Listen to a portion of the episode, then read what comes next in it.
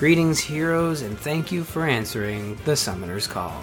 Presented by the Gamers Inn, this is a podcast for all fans of Fire Emblem Heroes and the Fire Emblem franchise. I'm your host, Ryan Murphy, and joining me today, as always, is my co host, Eddie. How's it going, bud? Not too bad. How are you? I'm doing fantastic. I mean, I gotta say, Fire Emblem Heroes has sort of been on the back burner this week as we uh, we had a we had a big two week celebration of Golden Week. You know, capped off with summoning Lyn, and after that, I was kind of like, I think I think my job's done here for a little bit. you know, I kind of walked into the sunset with my five Lyns. Um, how, how about you? Um, you know, it, yeah, it's kind of been on the back uh, burner. Been uh, distracted by uh, uh, Baldur and Thor, and well, not really Thor, but you know, Oh. and Kratos. But Spoilers. I, I haven't um so God of War is a game that I've been playing as well, but I'm I'm slowly making my way through it. But you may not believe me when I say this. It's honestly a game that I've been playing every moment I have to play games outside of my other you know uh, responsibilities of gaming. Like I played Destiny and a bit of that, but I have been slowly going through Fire Emblem Heroes at least once a day, and this week saw um, uh, the new update hit, and we're going to talk about that and how we how we feel. But why don't we start with the banner updates?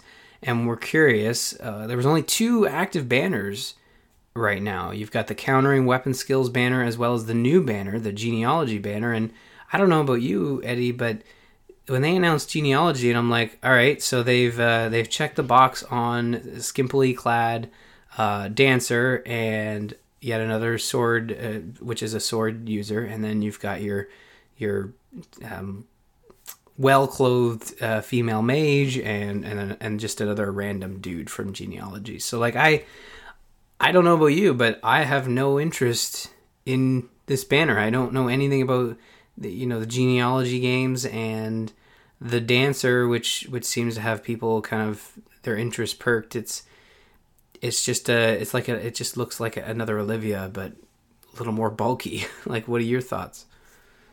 um, yeah, pretty much. It's three heroes, not four. The fourth hero is the Grand Hero battle battle guy coming up shortly. Yeah, Julius, I believe.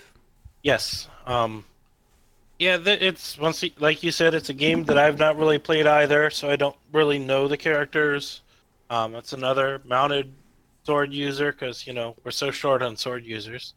Uh, dancing sword user, and you know the blue mage, and well, you know, it's yeah, we really need so many sword users.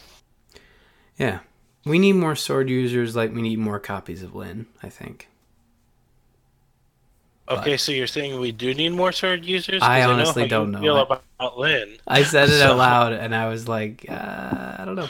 Um, yeah, I was just trying to pull up the heroes, but you're right. Like, there's three characters that have come from the genealogy games, which include uh, Ares, uh, mhm. Lean or L- Lene, however you want to pronounce it, and Ishtar. Ishtar. Yeah, and, and Yes. again, like they they look cool. Um, the mage looks pretty neat. She looks like a, a lot of fun. The dancer just looks like you know more fodder for for Reddit. Uh, you know, no offense to Reddit, but I, I just I don't know. She just looks like without knowing much about that game, it's tough to it's tough to look at those characters and want them. But that's how I base my my sort of summons on is that is based on the character and who they are as opposed to the character and what they do. And I have honestly not heard people screaming for the from the rooftops about these characters. They're just sort of new additions and they're here and they're what we'll be able to summon for the next week and a half. Have you heard anything else? Well, um, part of the issue why you haven't been hearing people screaming from the rooftops is because they're screaming in Japanese and you can't understand them. Because this was one. a Japanese-only game, so anyone who's or 90% of the big fans of it are going to be Japanese. Uh, I watched Phoenix Master's uh, summoning stream or his summoning YouTube video, and he's a big fan of genealogy, uh, so he knows the characters a bit more. Uh, but besides him, I don't know many, you know, non-Japanese people who know that much about it. yeah. Um, I I personally went into it uh, with the plan of stopping when I got a five star. Uh, when I got pity broken by a lobster, sorry, by a lobster, much to Whirlwind's chagrin, um, I decided to go ahead and keep going till I spent up to 50 orbs, even if I didn't get a character. And actually, right at 50 orbs, I ended up getting the dancer, uh, Lean Lene, Hmm.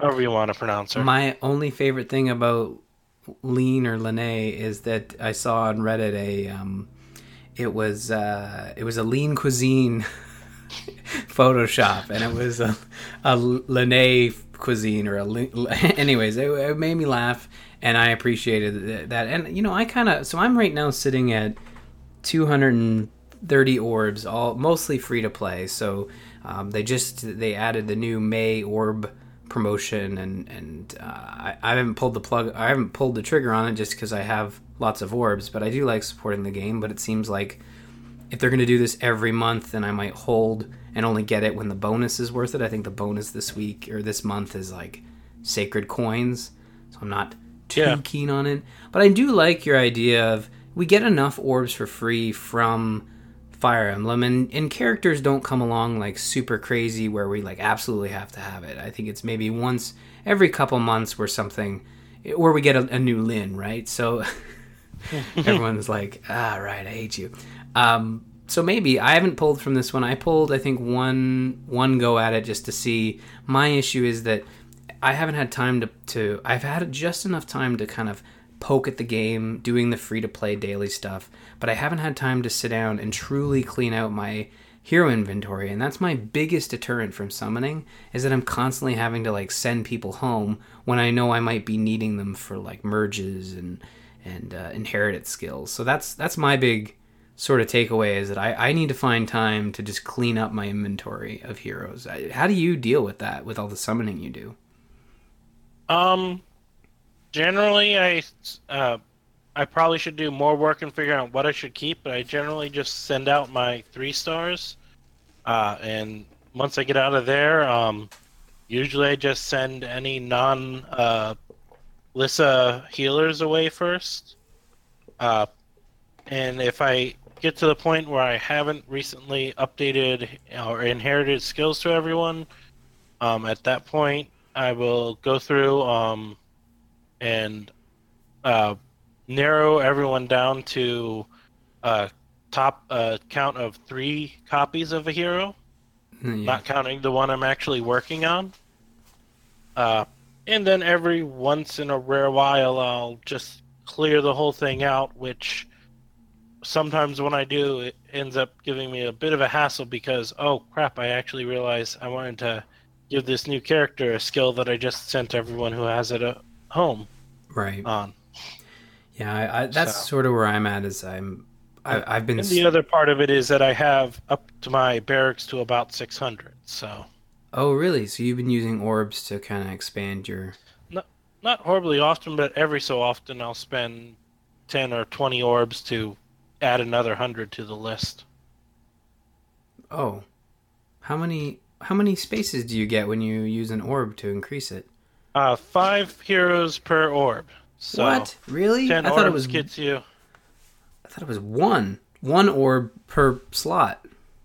Nope. Uh, every orb you spend in the barracks gives you five hero slots uh, in your barracks. So, 10 orbs will get you another 50 heroes. 20 orbs will get you uh, another 100 heroes. How how often do you think people listen to this show and wonder why is Ryan co-hosting? Like I literally learn something new every episode. I I apologize, folks, but that that is a great tip. I guess I've always held back because I'm like I'm not going to spend an orb for one slot. I'm going to look at it right now. I'm in the game. I, I believe you and all, but let's figure this out. So how do I expand?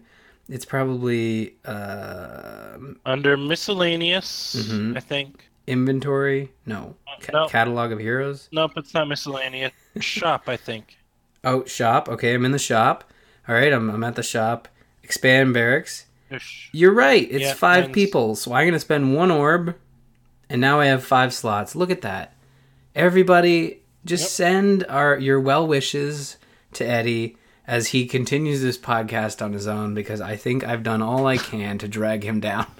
All right. No, you're not really dragging me down, and you know, uh, if if anything, I'm surprised you actually looked at it and seen what it gave you.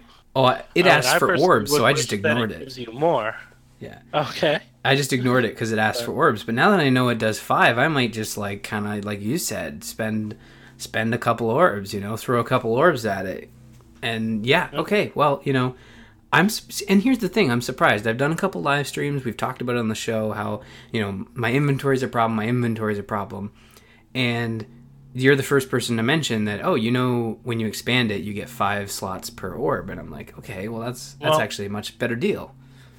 Like like you said, I'll be honest. I thought you knew that it was five per thing, and you just were very Cheap. Since you're go no, not cheap, but since you're going free to play, very cautious with your orbs. I So- I am cautious I mean, I- because I was just gonna say I'm pretty cautious because when before you know when we had um, Valentine's Lyn, there was that instance where I was having a hard time trying to summon her, and it was like every orb counted. And, and in my opinion, like with the legendary banner, I was like, okay, I've never been successful in a legendary banner. I need to be sure that I have enough orbs if there's ever a character that I absolutely need to have, like a Lyn. So you're right. I am I am pretty. I, I like to bogart my um my orbs. So okay, that's good to know. And so you got nothing wrong with being cautious. You know, if that's how you want to play, that's how you can play. Like Mm-hmm. I like to try and get at least on every new banner one hero, preferably a banner hero, but I like to get one five star out of each banner. That's not a bad But- way to go too. And I was also going to say that I kind of like your mentality of at least one five star, but maxing out at at fifty. And I know we've we've talked about this this rule set earlier in in the show's lifespan. And Yes. yeah, It's it's a nice uh, mindset to have. I just need to get better about following it. yeah, Yeah. there have been many a times where, oh, you know, like on the Wings of Fate banner, I really wanted the Hinoka, so I ended up spending far more than just 50 orbs. yeah. You know, Well, Hinoka, yeah, f- uh, flying that turkey. It's not it's not a bad not a bad summon. Um, speaking of So- uh, cooked turkeys, why don't we talk about the new the new story chapter that that got un, un, unleashed upon us this week? Yep. They they started out by proving me wrong right Yeah. away. And that somehow we heard that Surtr had returned to Muspell already. So we went straight there. We never ended up going through Embla and bumping into uh, Xander again. No, Uh, not saying we might not bump into Xander chasing after uh, Veronica, but so far, no additional sign of Xander, so it lowers the chances of him being the next legendary hero as I originally thought. Although I will say that you know, adventuring, we go to Muspell, we get some new characters, one on each side. We get a new sort of jailer slash crazy person on the on the Surtr side, and then on the Yep, side. Oh, go ahead. I was going to say a very interesting and cool design, and actually deeper character than you might think, who appears to die at the end of the chapter. yeah, he's introduced in chat in, in this in this chapter at the very first uh, sort of section, and then he's killed off supposedly uh, in the last. And Uh, it's it's hard to tell if they're actually dead, considering you know yeah, how the game seems to work. You you defeat someone and they pop up two or three chapters later, being alive again still true. somehow.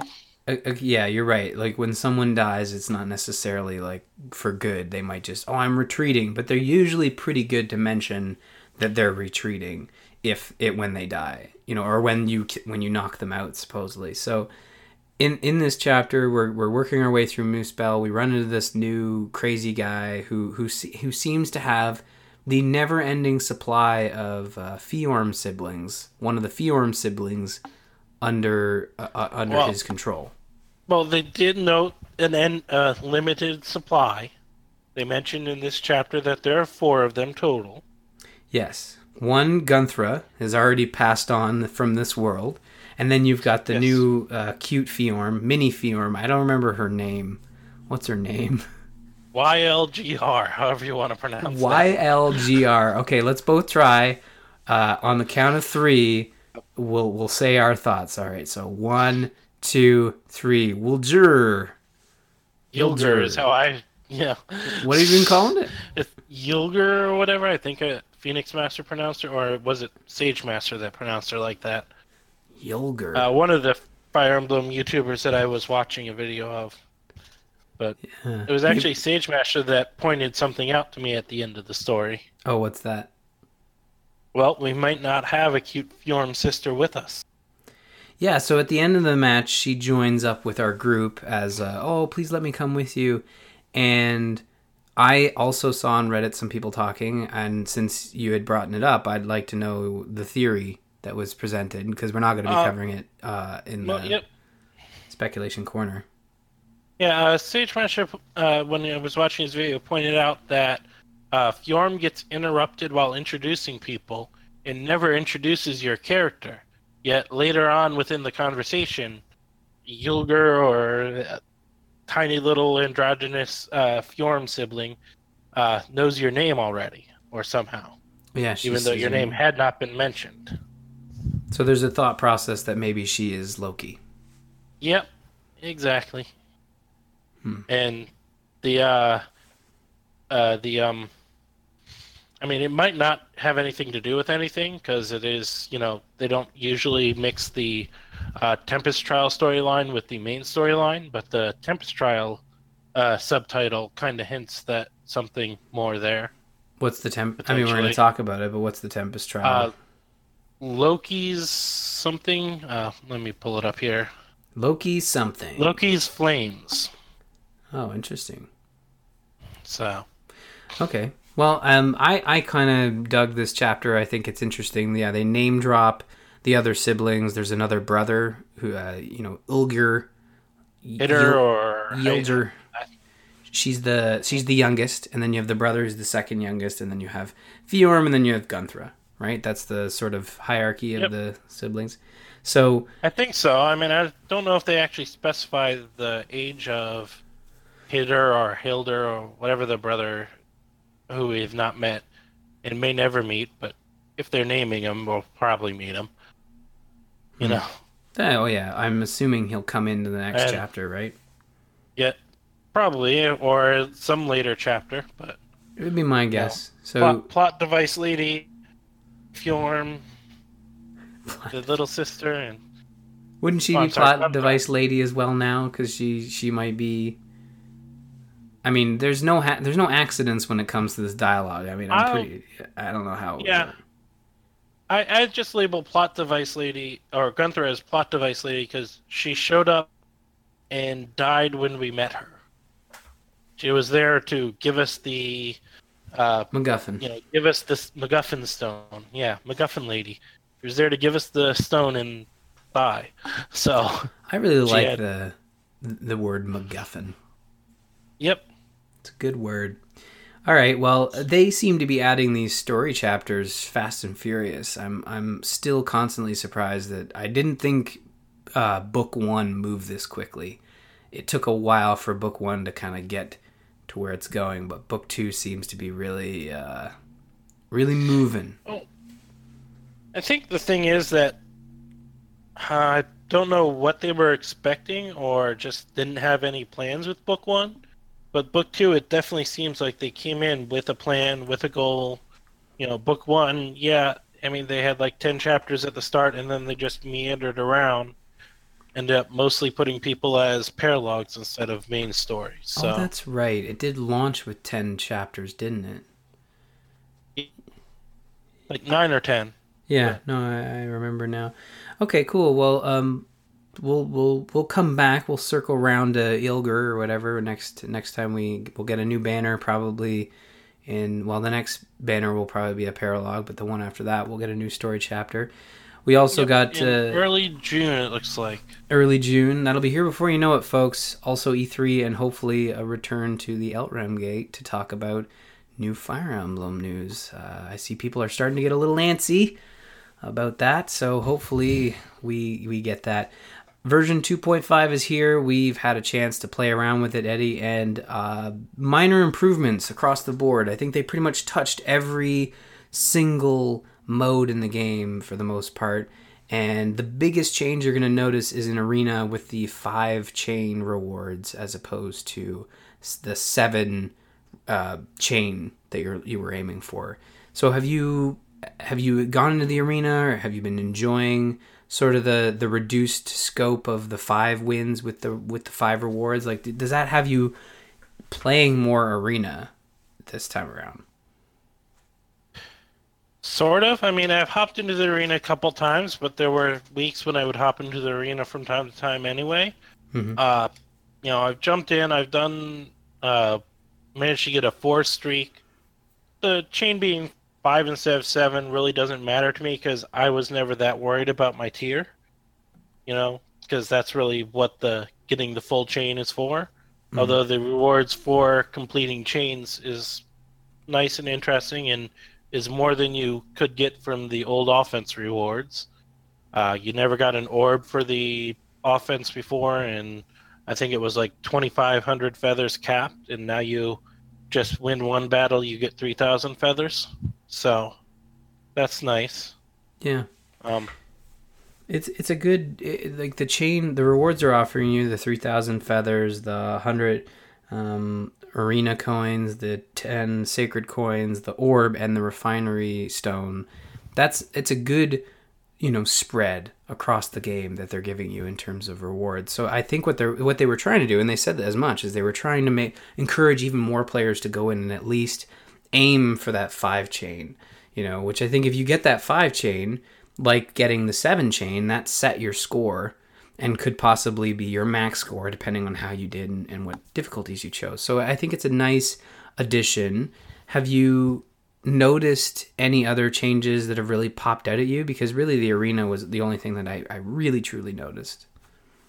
Um, to me, the uh, experience in SP boost um, that you get it even if the character dies in the battle, as long as you complete the map, was uh, something I noticed and really liked. Um, oh, when yeah. I was doing the uh, basic level of the um, uh, story mode, um, instead of just sending in a level 40 group to deal with the level 20 characters, I had my um, legendary Lyn team that was around 17 to 20. I sent them in, and as long as one of them survived, they all got the experience they participated in. So, you know, it was nice that they were still gaining experience even if they got defeated during the battle. Yeah. Um, the the tap battle feathers are uh, pretty nice. Uh, definitely is more worth it to do it in the hard mode as opposed to the easy mode. Um, they so explained is, a bit more. What does that mean though about sorry the the feathers in tap battle? So you get feathers if you're playing on a harder difficulty. Well, no. Um, now in tap battle, no matter uh, and that that had started actually as soon as the update dropped. Even the old one was giving you feathers, but um, in tap battle, as long as you complete the map, you get feathers. Uh, like oh, if you do, merit. yeah, hero merit feathers. Uh, oh, I see. Sorry, I say feathers. I meant hero merit. I'm getting my words wrong. So there's so many. See, here's the thing. We've been playing this game since launch. There's so many layers to this game that no one can be expected to understand remember and, all of it. and the hero merit stuff, I kind of half think of as feathers because when you get the hero merit, merit it pops up a little flash effects when you get to the 500 uh, breakpoint.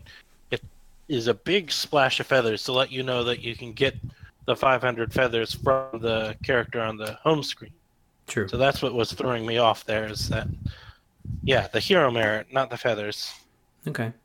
So. And uh, anything else from the 2.5 I, I mean I, I, agree with you the the retention of xp and sp from a character dying is is kind of was the last major holdout from the beginning of this game that that in terms of quality of life and something that just makes sense um clair's new up, upgraded weapon is kind of nice it i believe it gave you uh possibly cavalry and armored uh manage to her or something like that. Um, I'd have to pull her up to verify, but I had enough to get hers. I looked at Camilla's; it wasn't that amazing. I haven't really looked at um Yato's upgrade as of yet that much, but Hmm. I need to upgrade my Camilla. Camilla, I didn't have the.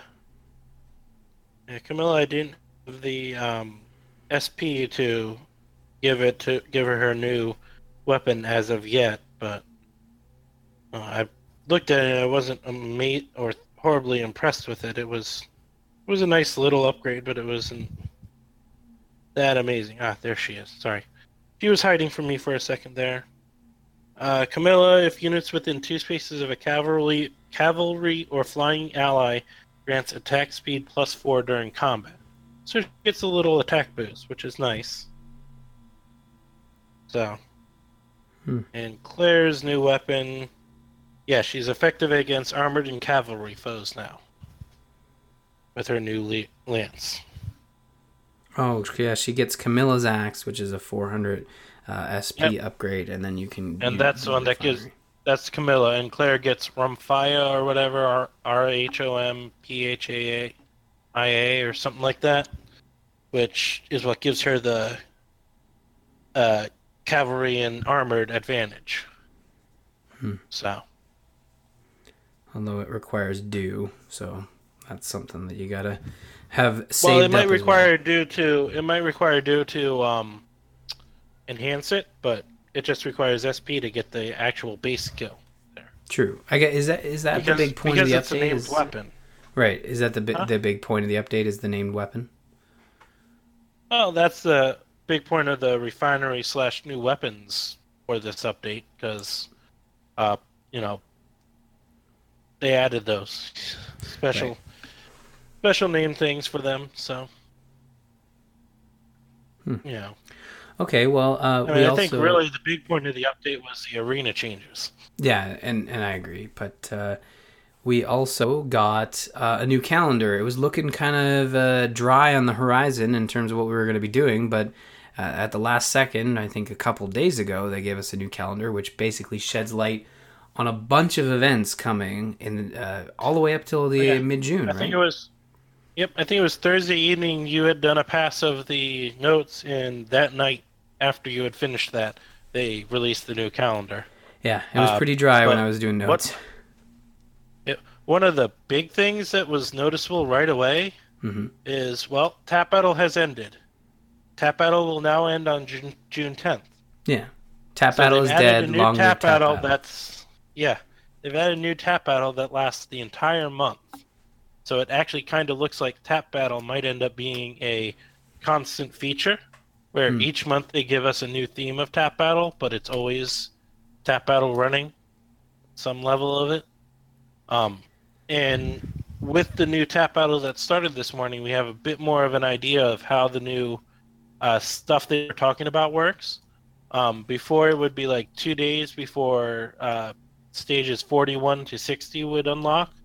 Uh, but those stages start unlocking uh, immediately. So tomorrow we'll get 41 through 60.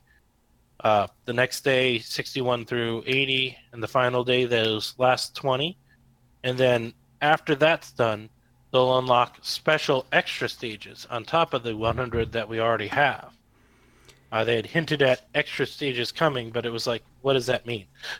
Yeah, You know? I don't think we still know what it means, right? We just know that there's more stuff coming to Oh. Tap Battle. I don't know if more stages is what I want, right? But I guess that means more rewards, so maybe that is what I want. Well, like like we said, we you know tap battle might not just not be for us, but you know it's still fun thing, and even since you now get hero merit, you know it's not horrible to go in and you know get three or four hero merit for your character by doing the higher levels there.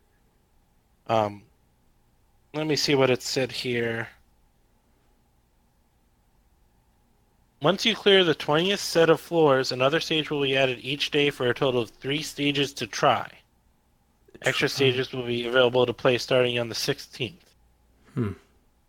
So, don't know what exactly this extra stages will be, but they'll add additional stages, some extra stages, and we'll see. We shall see, and it looks like we got a Grand Conquest running starting on the 17th. So we'll see if any changes. Yep. The only changes I know that they mentioned was with rival domains, and uh, if Which uh, will probably, yeah, cross over into the yeah, It's where a character warps and they're not allowed to attack after a warp, right? That's the main thing. Yep.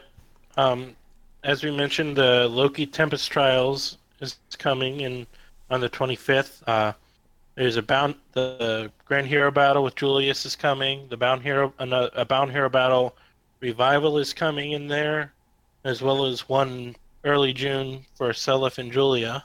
Mm-hmm. And then um, you had already mentioned Tempest Trials, but there's the voting gauntlets coming back June 1st. Yes. June 1st, which also I believe is going to, um, since we have the special heroes coming on the 21st, and these are the uh, special limited time heroes, not the normal heroes. Um, I'm pretty sure the voting gauntlet will be last year versus this year. Yeah, and uh, we'll discuss we'll discuss some stuff about the special heroes in a bit. Yes. Um, the legendary heroes coming on May 30th. Right. Uh, As is some... tradition. Yep.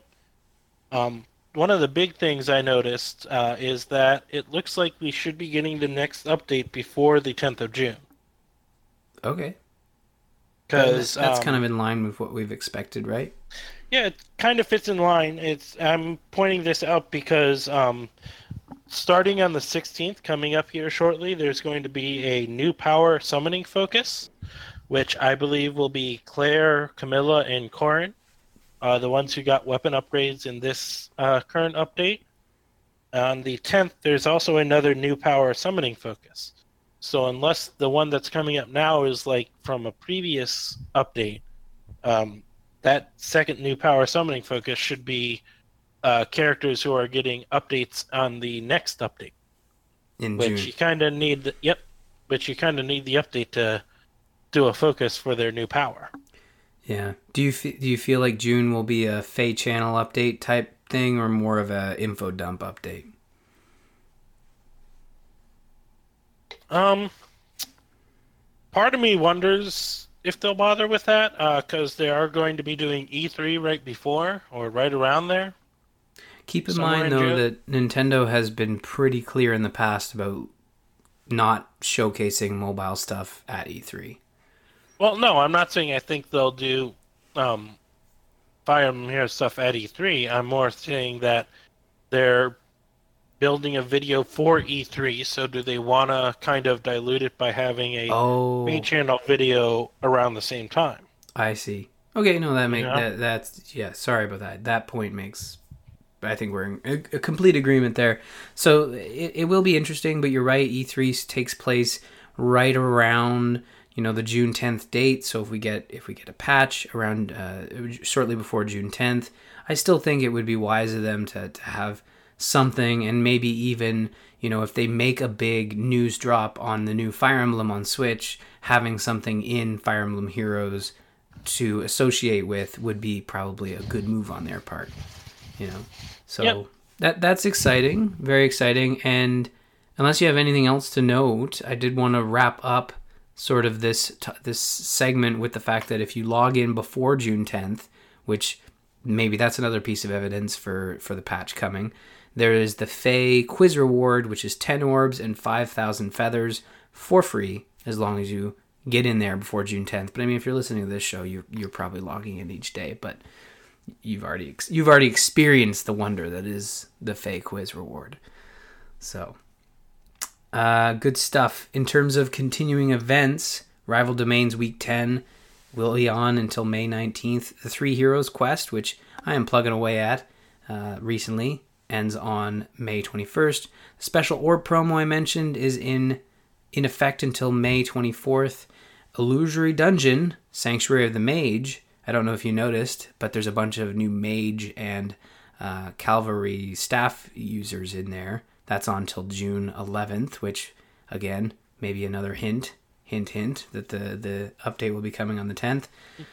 Uh, which you already mentioned uh, several times. Uh, the arena bonus heroes are the same as last week. Wings of Fate heroes, Legendary Lyn, Camus, Lobster Man, Lilina, Titania, Siegbert, and Sharena. Siegbert sounds like a like a Muppet.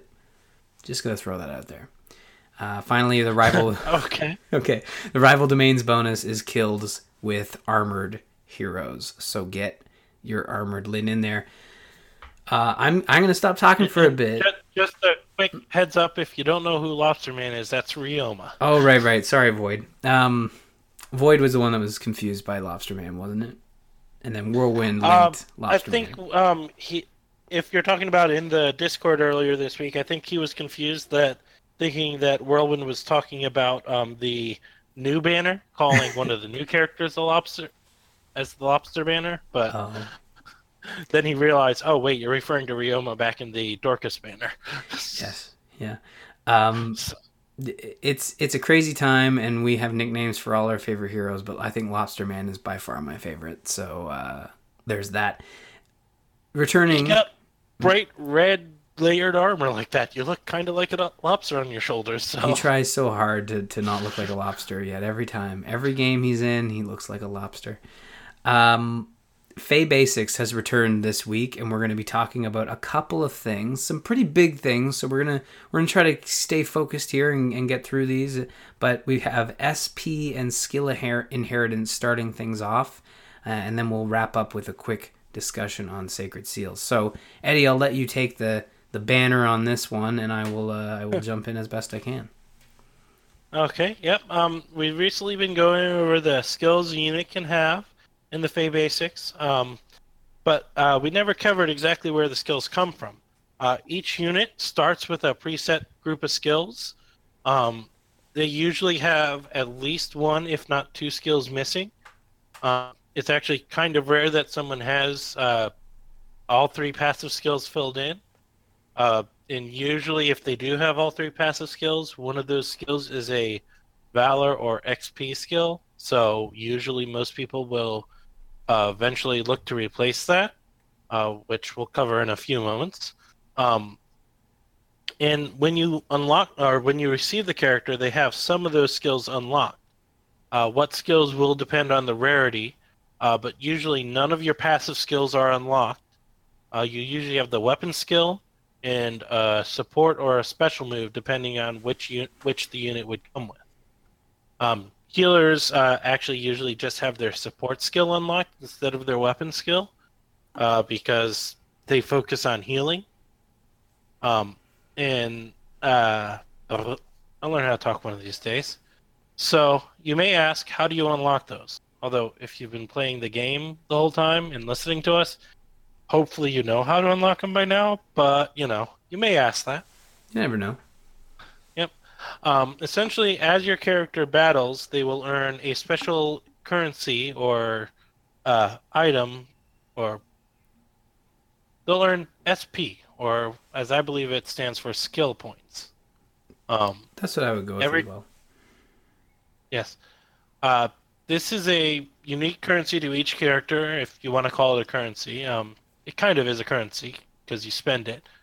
Uh, and the primary way to gain it is through defeating an enemy. Every time you defeat an enemy, you get three skill points. Um, now, that can be adjusted through certain skills, like the Valor skills, or through um, uh, special events like the double SP that happens on Fridays and Saturdays, or the uh, double XP and SP that was going on during the um, uh, Golden Week celebration, or the bonus during Tempest Trials that uh, bonus heroes get.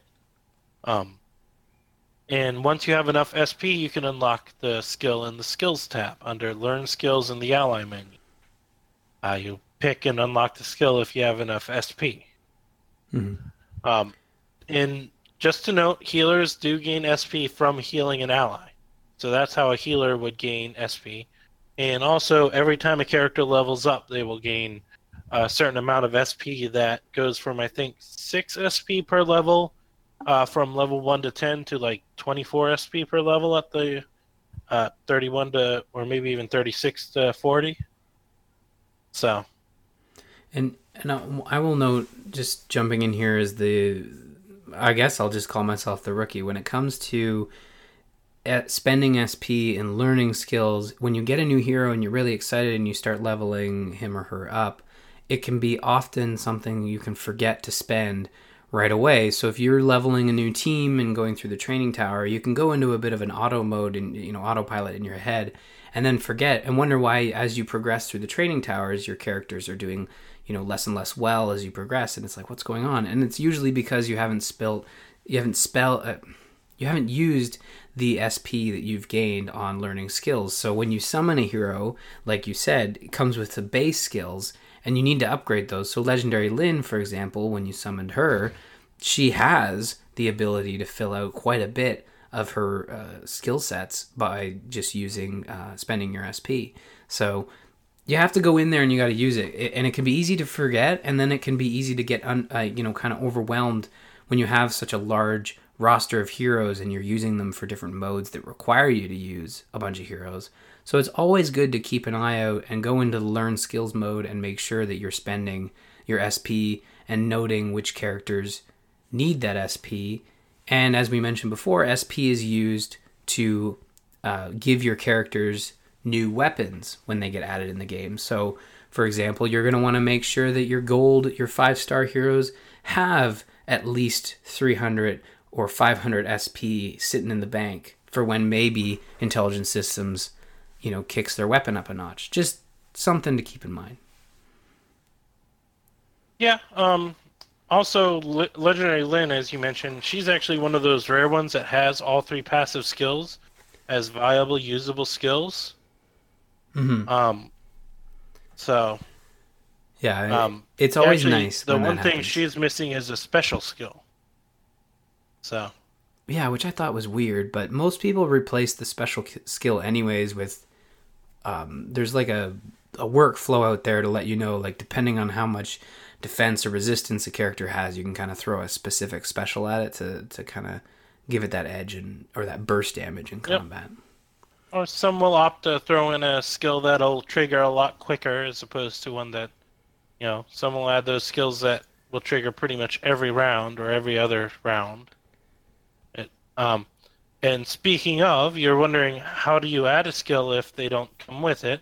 Uh, a few months after they launched, uh, they introduced uh, what they call skill inheritance, which is how you can fill out those missing skills. Because, like we said, most heroes only have two of the three passive skills and might be missing either a support or a special ability.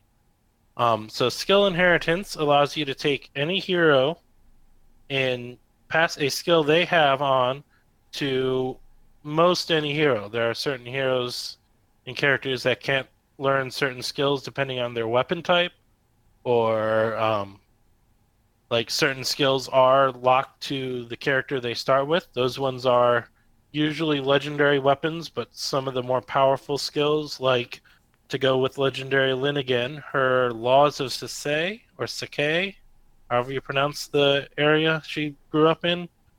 Um, that I'm pretty sure is a yep. It can only be equipped by the original unit, which means it cannot be inherited.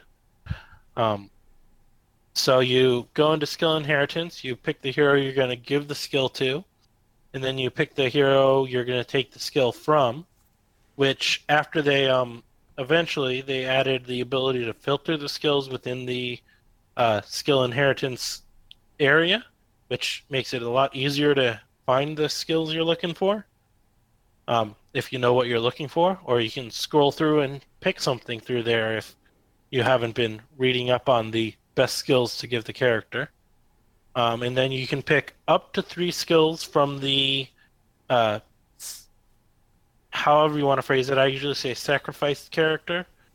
Uh, you quote unquote send them home. Now you put them in the meat grinder. Yeah, that's how I usually refer to it. You grind them up, uh, but you know, um, and that and the character that you were giving the skill to will now have three uh, up to three new skills. Uh, but those skills will cost 1.5 times the normal SP of the skill. So if you have a skill that usually costs 100 SP, it'll cost 150 to unlock on the Oh. new character. I didn't know that.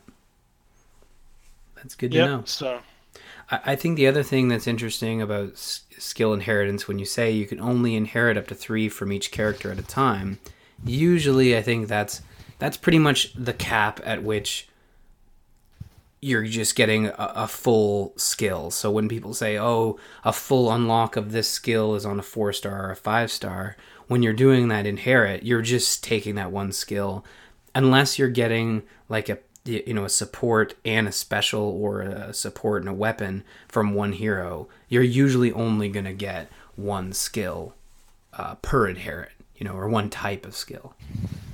Uh, yes, but there are some people who will uh, even min max uh, skill inheritance.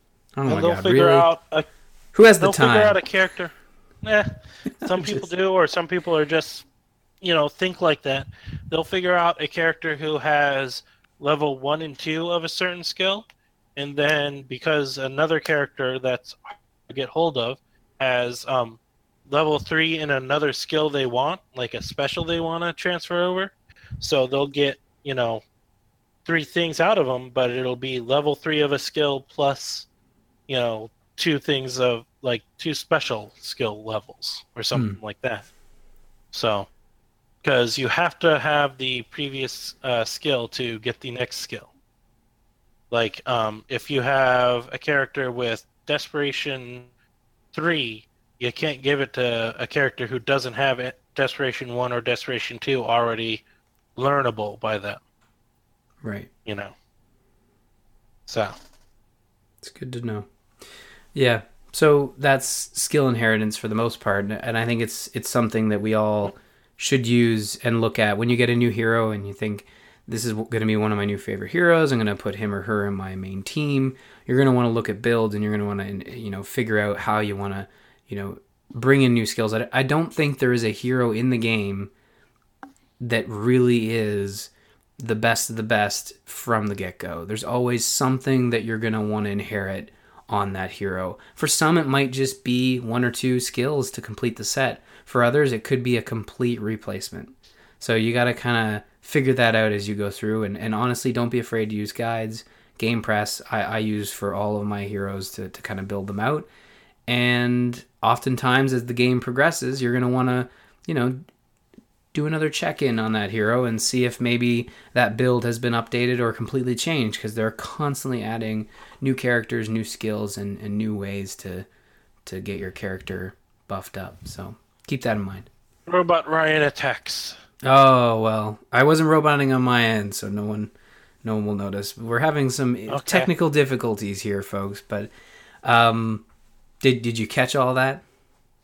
I did. It was there were just a few points where you roboted on my end, so it was a little slow and choppy. So Okay, well, why don't we close out Feh Basics this week with a little chat about sacred seals because I think this is this is related because it's it's these seals that we've been given and, and I'll let you kind of start from the top here, but these seals that we've been given are kind of based on skills that exist from other characters. So it's another way to augment without skill inheritance, right?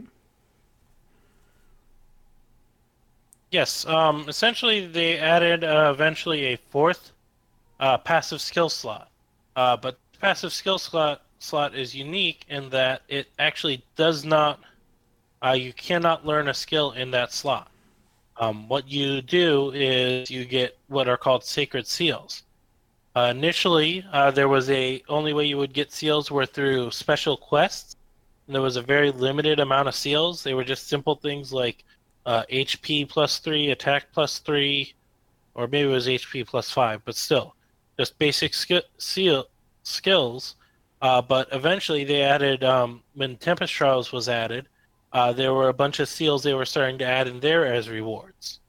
Um, after a couple months of uh, maybe even only a month or two, around the six month anniversary, um, they actually added in uh, sacred coins, and then a month or two later, the sacred seal forge, which is how you can create seals you may have missed during the, um, if you weren't there during the Tempest trial that created the seal, or gave us the seal initially. Or you could upgrade the seals because initially they were only like level one of all the skills. They were never higher than level one unless it was one that they wouldn't upgrade at all. Um, and so when I say HP plus three, or it was actually attack plus one initially, because that's the base level of the skills. So, um, to level in the Sacred Seal Forge, you need uh, badges and sacred coins. Um, and every so often they will add uh, seals from the past Tempest trials, or at least I'll admit I'm guessing on that because I've not missed any Tempest trials in a while, and I've successfully gotten all the seals from those. And they keep saying they're adding seals to the forge, but I don't see anything new. So I'm guessing that means it's just they're adding in, you know, seals from the most recent Tempest trials. So if you got them for free through the Tempest trials, you got them. But if you don't have them, then they're not there. Nothing appears. Like this most recent update said it added some Tempest trials or added some new seals to the Forge, but I'm seeing nothing new in the Creation tab for me. Hmm. So Yeah, no, they they said they were going to do an update, but like you said, I think they they occasionally will add, and uh, but I haven't I haven't seen anything. They they usually make a pretty big deal, but yeah, the the Sacred Forge is is is in there for you to to build some some out, and and mostly for upgrading. I find that's what I use it for, is just to upgrade my seals. Well, so. yeah, like like I was saying, um, there are a handful of ones that you can create in there. Um, like when they first started, there were a handful of uh, sacred seals in there that had uh, special names. It would take me a few minutes to hunt down exactly what the special names were, uh, but were essentially duplicates of other seals, uh, because you cannot um, uh, like actually here's here's one that has a special name. Um, with the uh, after the first year when they added the new year long quests for doing basic stuff like uh, story chapters and all, they added the initiate seals.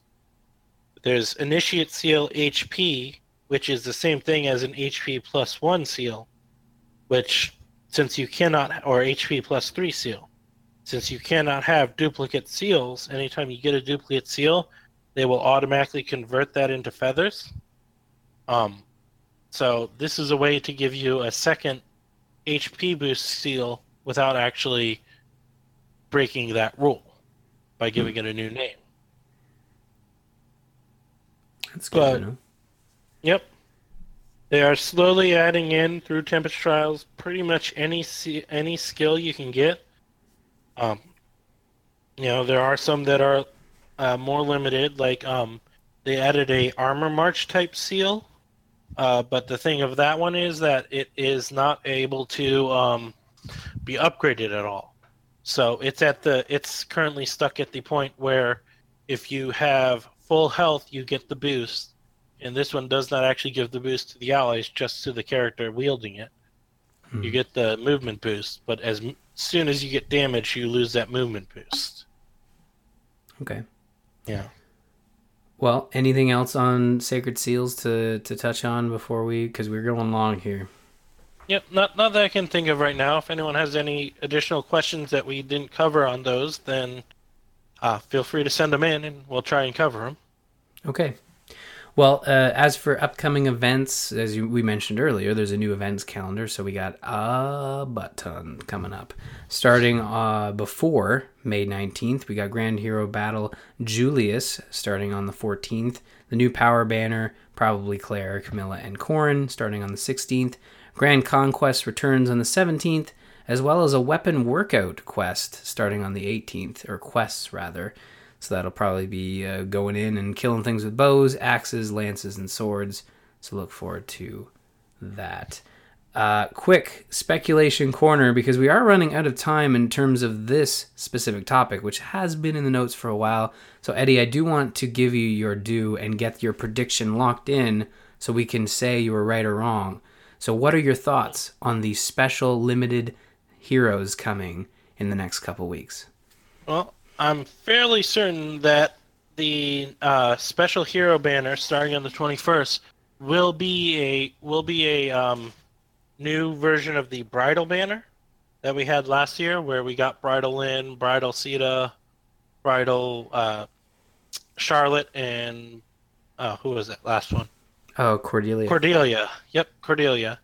Uh, so I'm guessing that that will be what this new one is related to.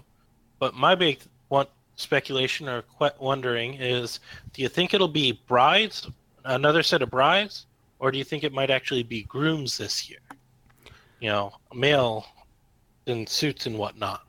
I I mean, you know, if if we look at the fan base, people would probably want a mix, you know, cuz they don't want no brides, but I think the fact that we got all brides last year, all grooms this year makes a lot more sense to me in terms of equal opportunity, you know, given given those folks, I hate these terms, but husbandu or whatever, husbando. and uh it's not how it's pronounced. I'm sure. I've just seen it spelt, and then you know you got your waifus or whatever. But I, I think that yes, grooms makes the most sense to me in terms of an equal opportunity sort of setup, and I would like to see that done. However, I I acknowledge the fact that you know female heroes tend to sell better in this game or, or tend to ignite the fires that are the Reddit. So uh, I, I, I, I hesitate to lean either way, but I, I think personally I, I want to put my you know tip of the hat over to grooms because I think that would be a nice symmetry added to the game. W- what do you think? Um, I agree that I would like to see grooms, and it would add a nice symmetry.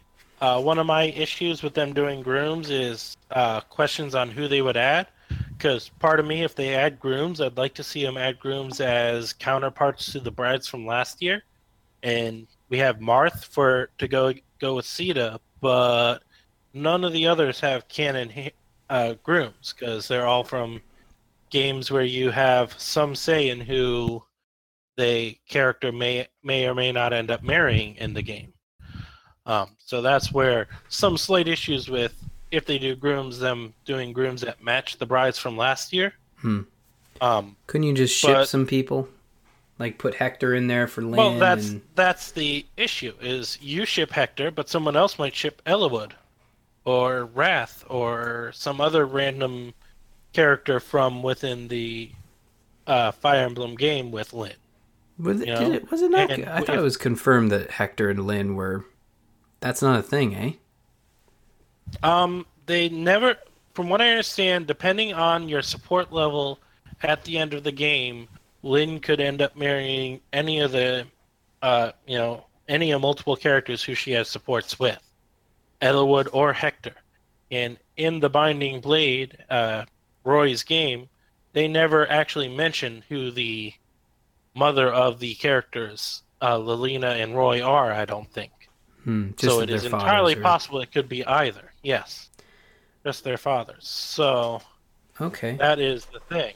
Um, now, um, the other thing is that uh, in in with the two with the awakening and Fates characters, that was purely you choose who the the person marries.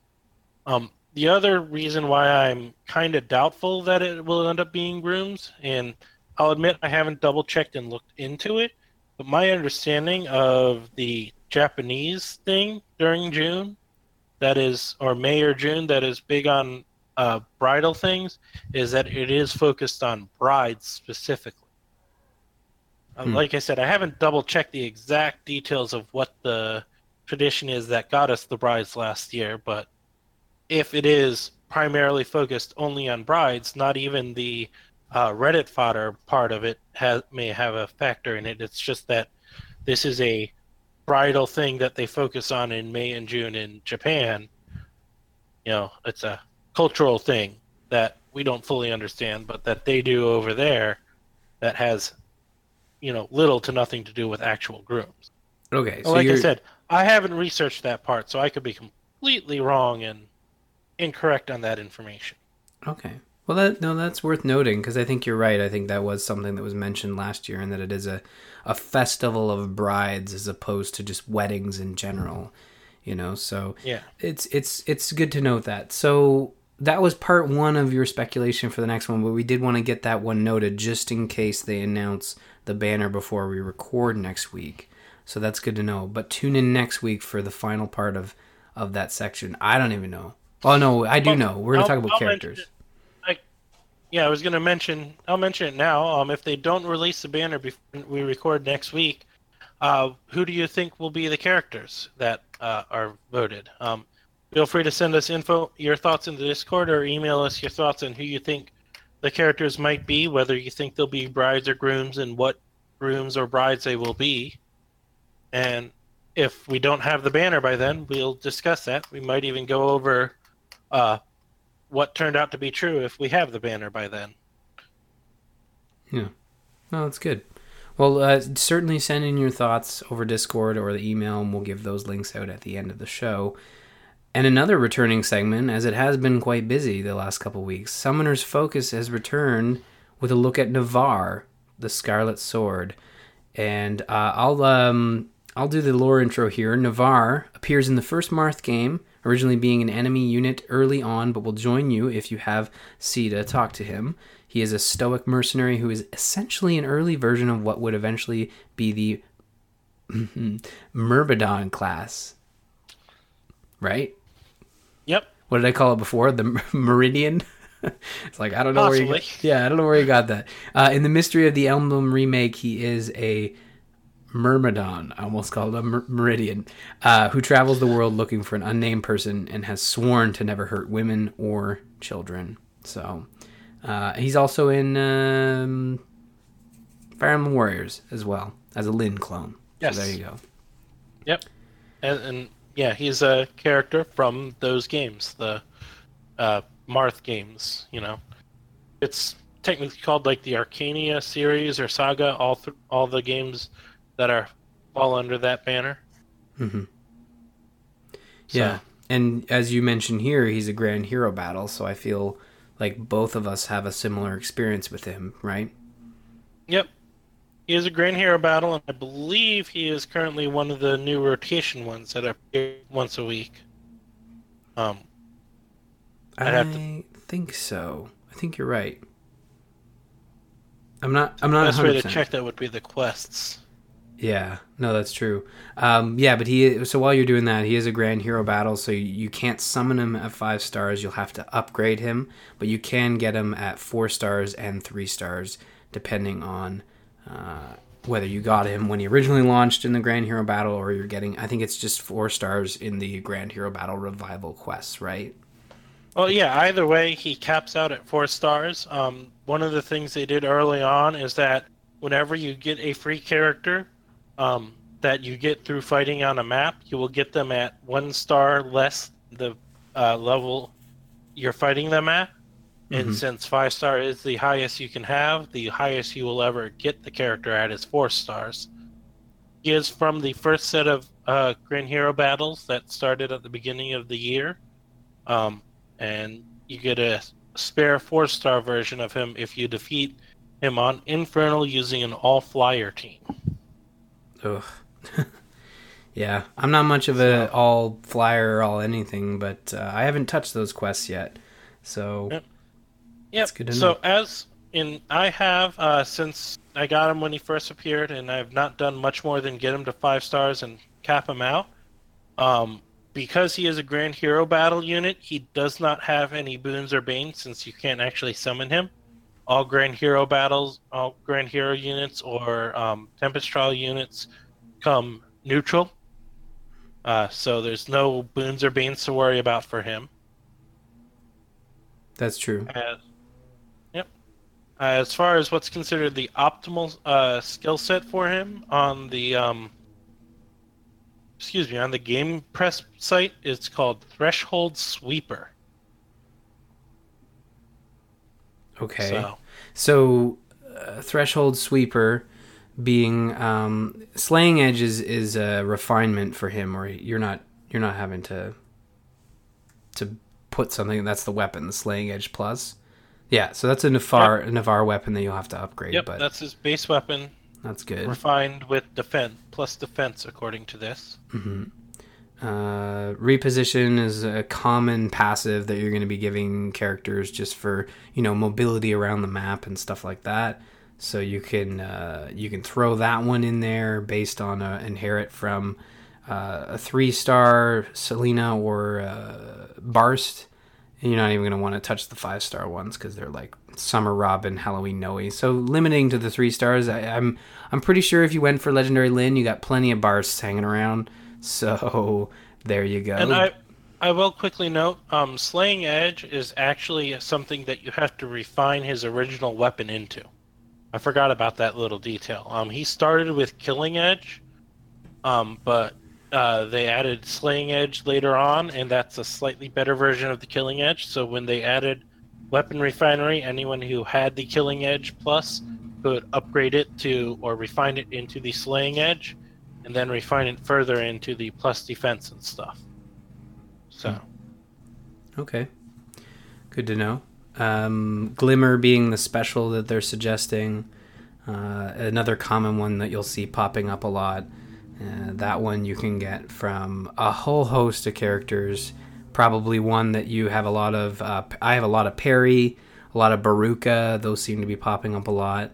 Um, maybe some Lon'qu, so kind of spreading it around there to the to the red.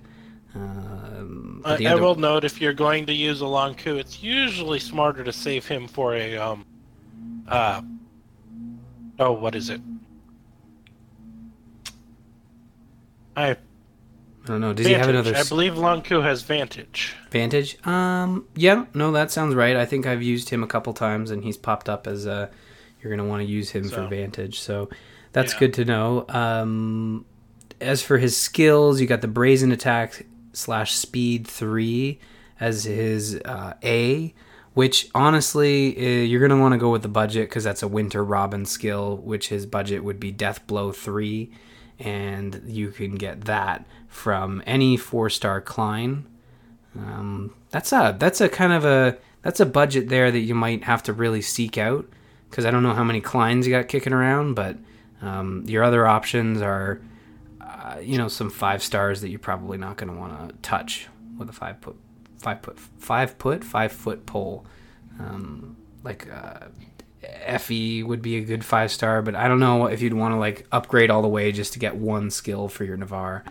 Uh, you might just want to have a a, a, um, a Klein kicking around. Uh, Wrath three for the B skill. Again, you're gonna have to like eat a Nephenee, which I don't think it's worth it. So Swordbreaker three is your budget, um, which is a little more acceptable with you know an Abel, a four star Abel. What are your thoughts on this? Like, we've talked about this before, but like eating some very popular or strong characters for your Navarre. Now, unless you're a huge fan of Navarre, like I, I mean, we've had these crazy conversations of inheriting from characters that we some would consider to be OP and very powerful to have on your team, but you're feeding one of your favorite characters, right? So, like, what do you think about all this? Um, yeah, unless I was building a team specifically around using Navarre, or was a big fan of Navarre like I am of Lissa, um, I generally will opt for the budget ones. If it requires a five star only hero to get it, I generally say, nope, not worrying about it at this point in time.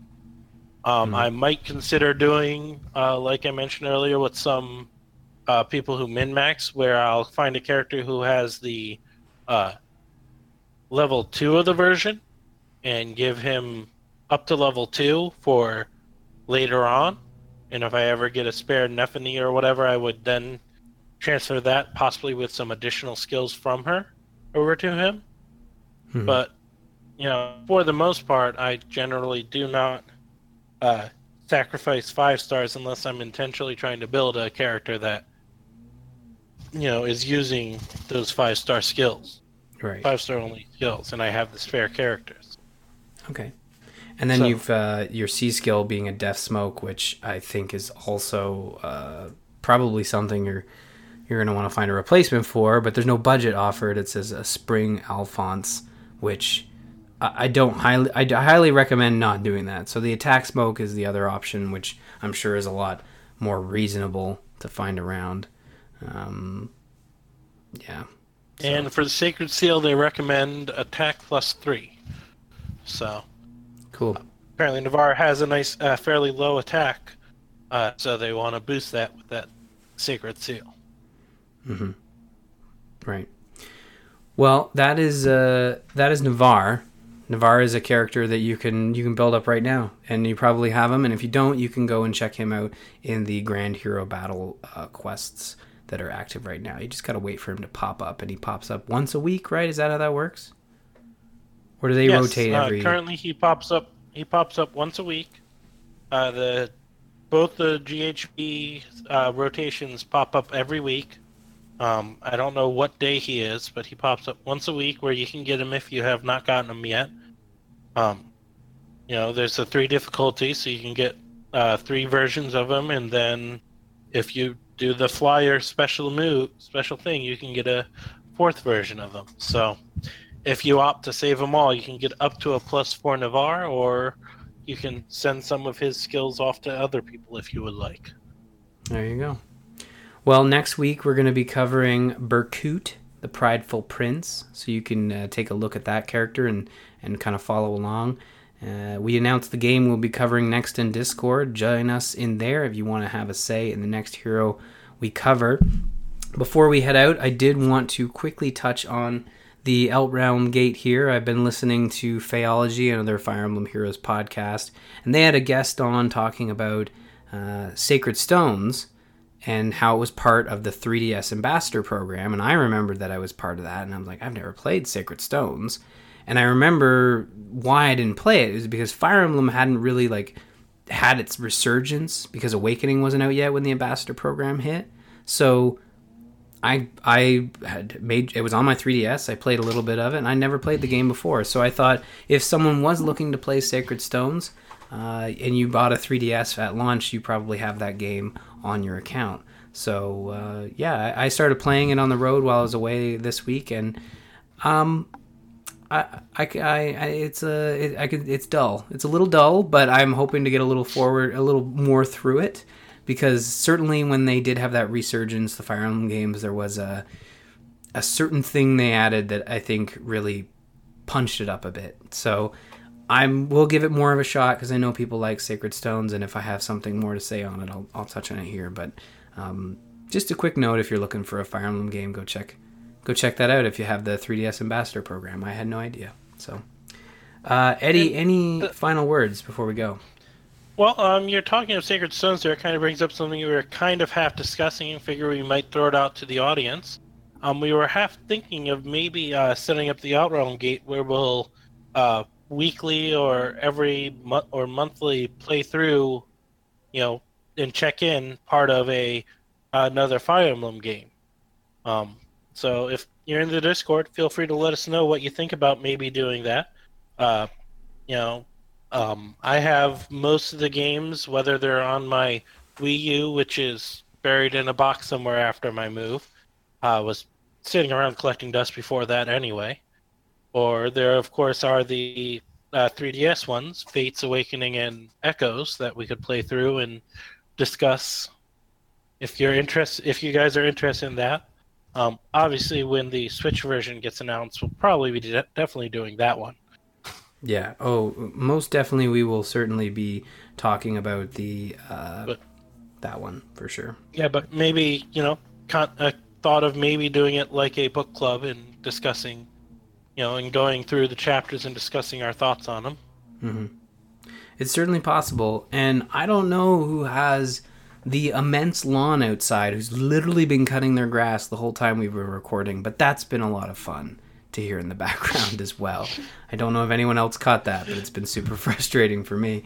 Uh, yeah, anyways, any final words, uh, Eddie, before I kick into the outro? Don't die out there. Excellent advice and with lawnmower man i probably do want to stay inside for a little bit longer. Visit us on the web at gamersinpodcast.com slash feh email the show feh at gamersinpodcast.com check out the fire emblem channel in the gamers in discord over at bit.ly slash tgi discord. Follow us on twitter. You can find myself at r murphy and eddie at dralfear as well as don't forget to follow the gamers in for show updates that's going to do it for this episode of Summoner's Call. Have a great week and happy summiting.